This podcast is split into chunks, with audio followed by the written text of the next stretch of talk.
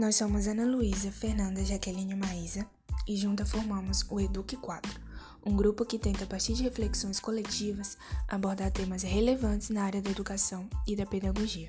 E no episódio de hoje, refletiremos a partir do texto O que é Educar, de Olivier Reboul, como se constrói o movimento educativo, qual o papel da escola e da família e da própria sociedade dentro do processo de ensino-aprendizagem e como uma busca no passado pode nos ajudar a construir um futuro melhor.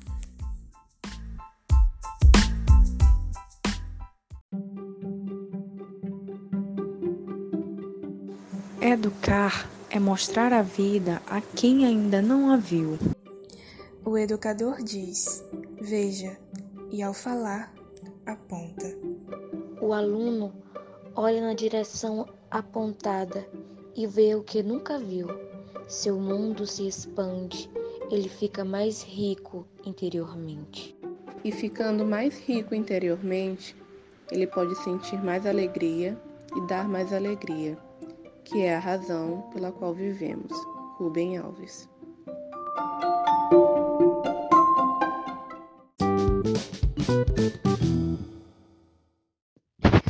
Meu nome é Fernanda Castro e a pauta de hoje é educação.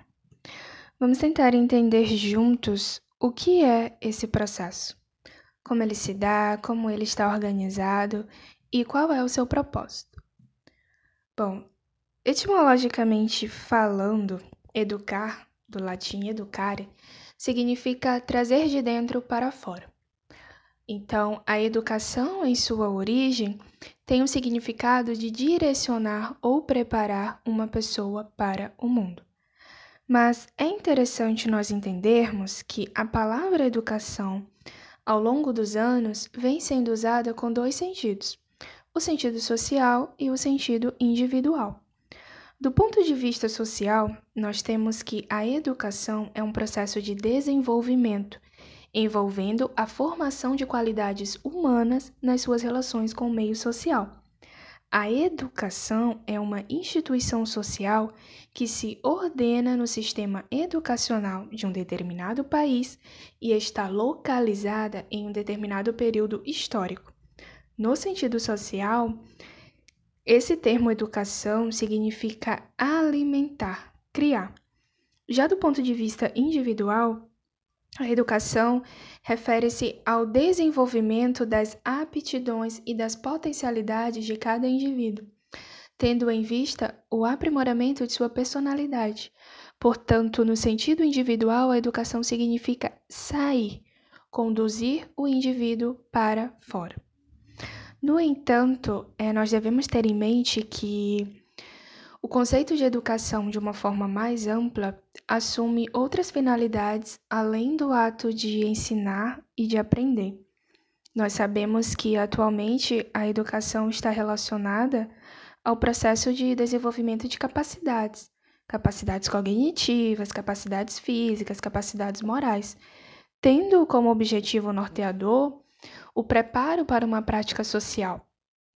Então, será que dessa forma nós poderíamos dizer que a educação é o meio fundamental de transmissão de hábitos, costumes, comportamentos, regras e valores de uma sociedade de uma geração para outra geração? Se nós partíssemos é, da ideia né, de que o conceito de educação funciona como uma via de mão dupla, ou seja, em que gerações passadas transmitem para gerações mais novas toda a herança cultural para que ela seja de certo modo preservada, mas ao mesmo tempo a educação assume também um papel de transformação, porque por meio dela as gerações mais novas colocam para fora as suas ideias, as suas contribuições, gerando assim algo novo, então nós podemos dizer que a educação é tanto voltada para o passado como também coloca esse olhar para o futuro, ou seja, passado e futuro tendo exatamente o mesmo peso. Dessa forma, talvez seria interessante colocar também nesse nosso momento de bate-papo, de reflexão, uma contribuição do John Dewey.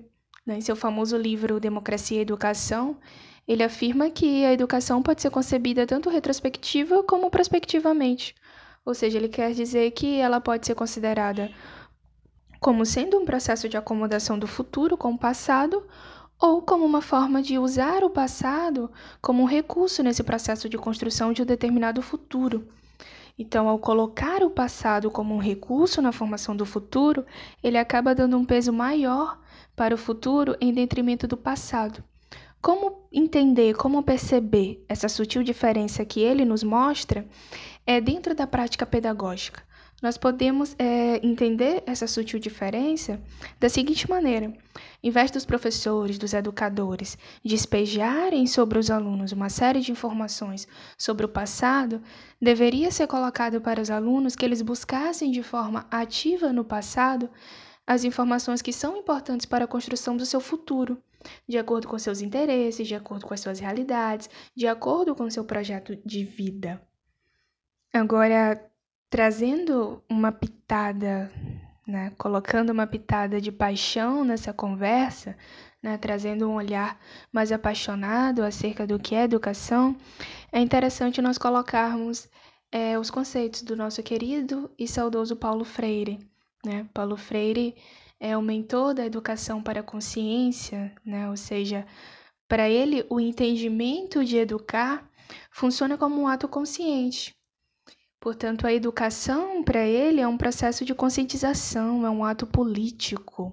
Né? Então, para Freire, educar é mais que formar, educar é possibilitar que o indivíduo chegue cada vez mais perto da sua condição de humano. Então, se eu construo uma educação mais viva, uma educação mais consciente, isso permite o aprendizado de forma mais leve e harmoniosa. E agora, deixando um pouquinho mais apaixonado, esse ato de educar, né? O educar é como disse Rubem Alves, é mostrar a vida a quem nunca a viu. O ato de educar é como uma arte. E como tudo na vida, o ato de educar é troca. Né? Então, a educação é um ato de socialização, é um ato de interação, é um ato de integração. Então, nós podemos dizer que hoje educar é sinônimo de compartilhar, de colaborar, de criar esse crescimento interior e também exterior. E é por isso que a educação é muito importante dentro das sociedades, porque ela é a base para a perpetuação da cultura, para a instrução de indivíduos, para a evolução da sociedade e para vários outros fins. A educação possibilita é, esse crescimento individual, possibilita a produção e a reprodução social e cultural tende ao aperfeiçoamento das pessoas, além de permitir a sobrevivência de uma determinada sociedade. Além disso tudo, a educação é a melhor ferramenta de luta contra qualquer tipo de exclusão e contra todo tipo de injustiças. Sendo assim, feito esse primeiro momento de explicação acerca do que é a educação, né, mostrando é, alguns conceitos é, da palavra educação, agora nós vamos falar sobre algumas visões de educação que, de certo modo, estão por trás é, de algumas práticas pedagógicas. Então, agora eu passo a palavra para Ana Luísa, perguntando é, se a escola educa ou a escola instrui. Será que a escola educa ou ela instrui? Esses aspectos que vão distinguir esses dois elementos, eles são vastos Primeiramente, em inglês, educação ela vai se prender ao ensino escolar tradicional, a essa instituição escola. No contexto inglês, a filosofia da educação ela se ocupa somente em relação ao ensino mesmo. William James cita que devemos olhar o vosso trabalho profissional como consistindo, sobretudo e essencialmente, em orientar a conduta do vosso aluno, entendendo-se conduta no sentido mais amplo, como incluindo toda a espécie de reação adequada às circunstâncias em que o aluno se pode envolver nas peripécias da vida. Esse fragmento nos leva a acreditar que a conduta behaviorista abrange todo o campo das ações humanas, tanto o sentimento estético como da, dos hábitos e dos costumes. A ação de ser educado, ela tem uma certa forma de agir mas ela não é possível ver a diferença entre educação e instrução. Littré ainda acrescenta que essa instrução ela ensina e a educação ela é aquela que a gente vai aprender. A partir disso, a gente vê que sempre se reportaremos à linguagem, à forma como a gente fala. Essa diferença é vista na conjugação do verbo. Ensina-se algo a alguém. Dá-se a instrução para qualquer pessoa. Educa-se alguém. E essa conjugação, ela não vai necessitar de um complemento. Ela por si só ela transmite. Se ensina, é ensinado algo a alguém.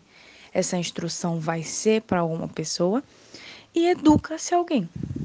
Partindo do ponto que a educação e a instrução não se confundem, mas não se opõem, a sua diferença é de fato estabelecida entre gênero e espécie. Agora a gente já vem para qual o papel da família e o ato de educar. A família e a educação do sentimento, por Platão, é entendido como a virtude que as crianças adquirem em primeiro lugar. Ela é formada a partir dos bons hábitos e sentimentos primitivos que se articulam com a razão. O papel primeiro da educação é a formação da criança. Então, antes de tudo, ela vem com esse sentido de formar, de educar, de criar regras, hábitos e bons costumes. Hoje a gente já admite que a família ela se restringiu às funções para uma comunidade de habitação e de consumo.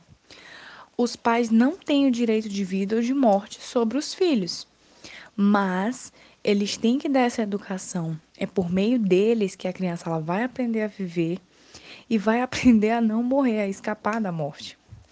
Assim se explica por que a razão de tantos pensadores se revoltarem contra a família. Não é só fazer filhos, escreve Sartre. Nada há de melhor tê-los que iniquidade. Esse, esse ter representa a forma de posse. A família é a instância protetora que em tese ela ainda tem aquele papel essencial conservador, que a gente sabe que não é mais tanto assim. Essa mudança nas organizações familiares e essa questão de retrair, reforçar a família, ela perde aquelas antigas funções tradicionais que a gente vê nas novelas de época, que a gente vê em filmes antigos, e ela passa a adotar essa função essencial de cuidar, de dar carinho, de dar afeto, de dar educação e de educar mesmo, de criar bons hábitos, bons costumes, de inserir esse cidadão na sociedade.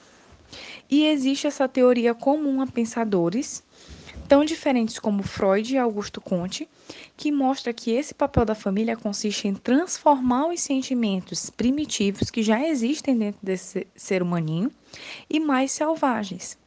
Freud fala que essa repressão da libido e a formação do seu superego, eles são essenciais para a formação do ser humano, é o que vai preparar ele para a vida.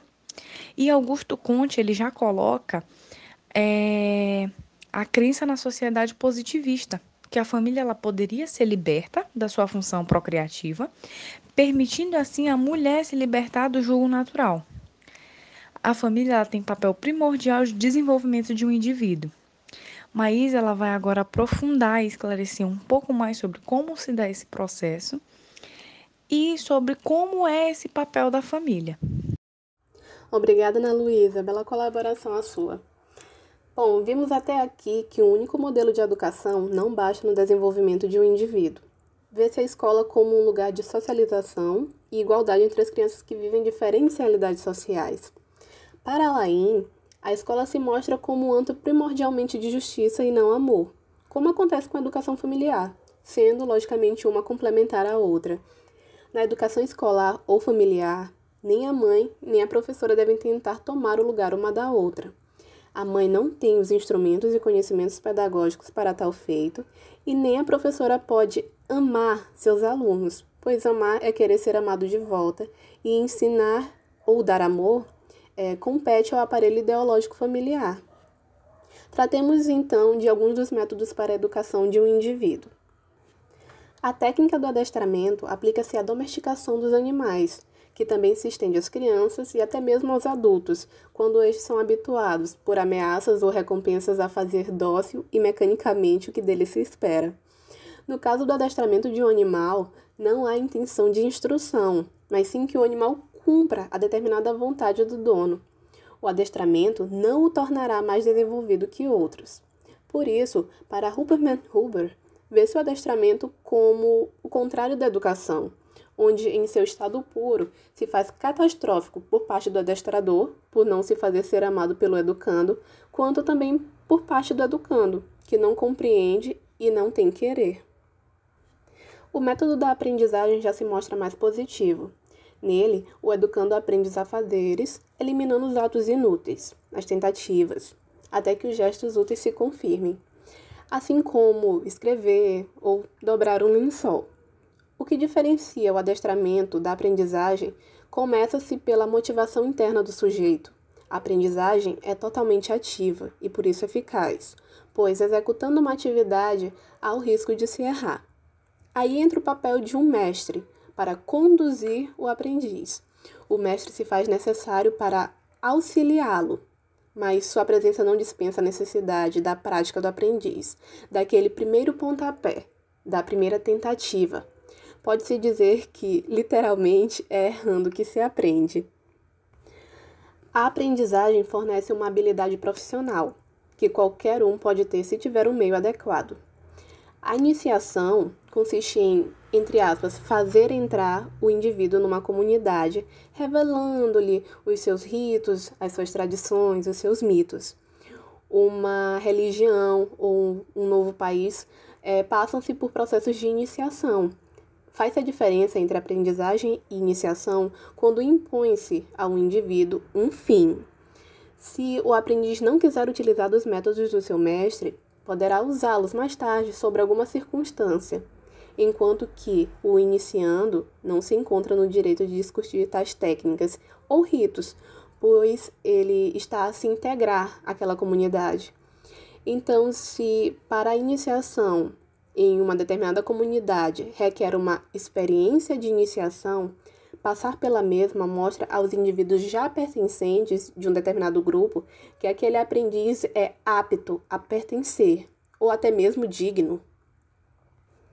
E, finalmente, ao tratarmos do ensino, precisamos compreender que não se trata da formação de uma parte do ser humano, mas de algo transcendental. Não uma educação somente especializada, mas que o agregará valor e tornará os frutos produzidos por sua educação em bens sociais inovidáveis para qualquer período histórico. O ensino é compreensão. O ensino distingue-se dos até então é, modelos de instrução por não apoiar-se em uma legitimidade temporal, mas por fazer de si mesmo algo compreensível. Assim sendo, independente de você saber desmontar um ventilador, se você o compreende, você saberá montá-lo novamente. O ensino é saber a ida e a volta. Vou chamar agora a nossa colega Jaqueline Santos para dar continuidade à nossa discussão. E aí, Jaqueline, o que você vai agregar à nossa conversa agora?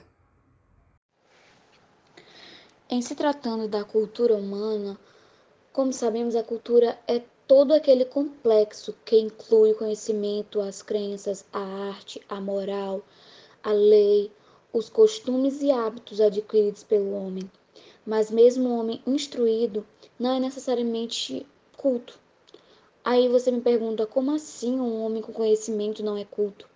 Oliver responde: a cultura não é uma acumulação de saberes, ela vai mais além.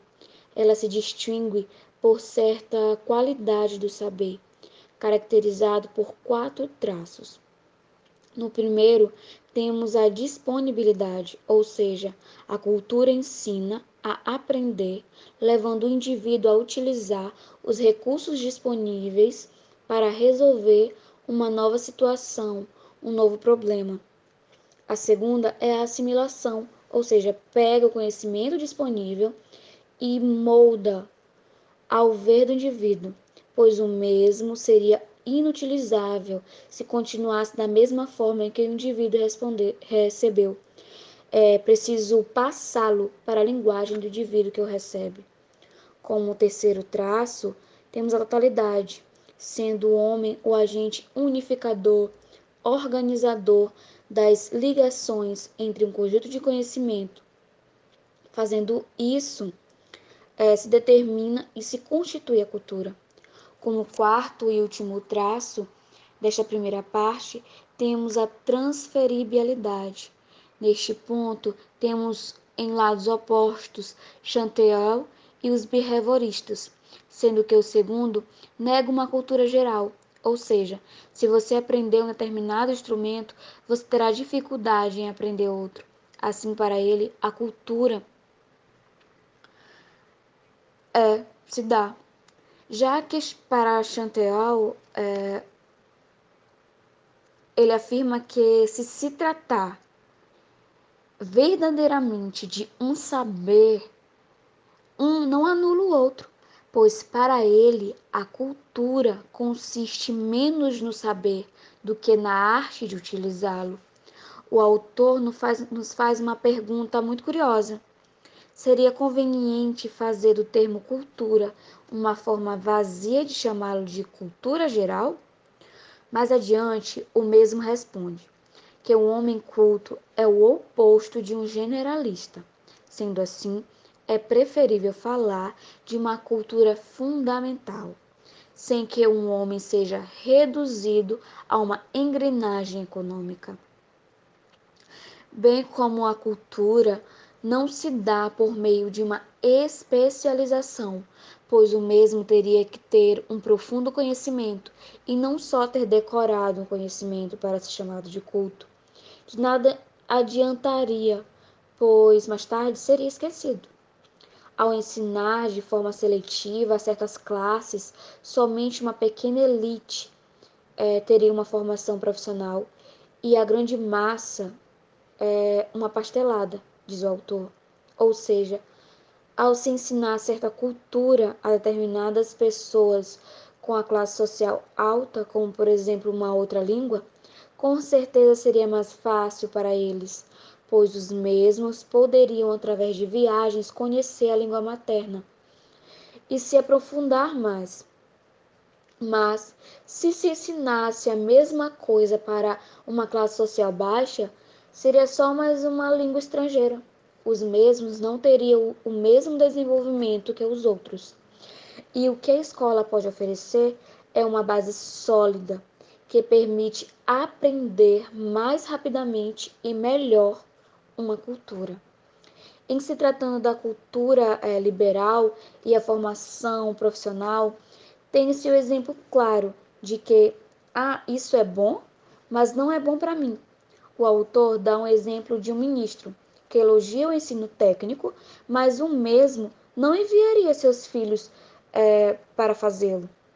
Como Dewey conclui, a cultura, é, a cultura liberal é reservada para as classes dirigentes, enquanto os que estão destinados a servir e a não pensar fica com o ensino técnico.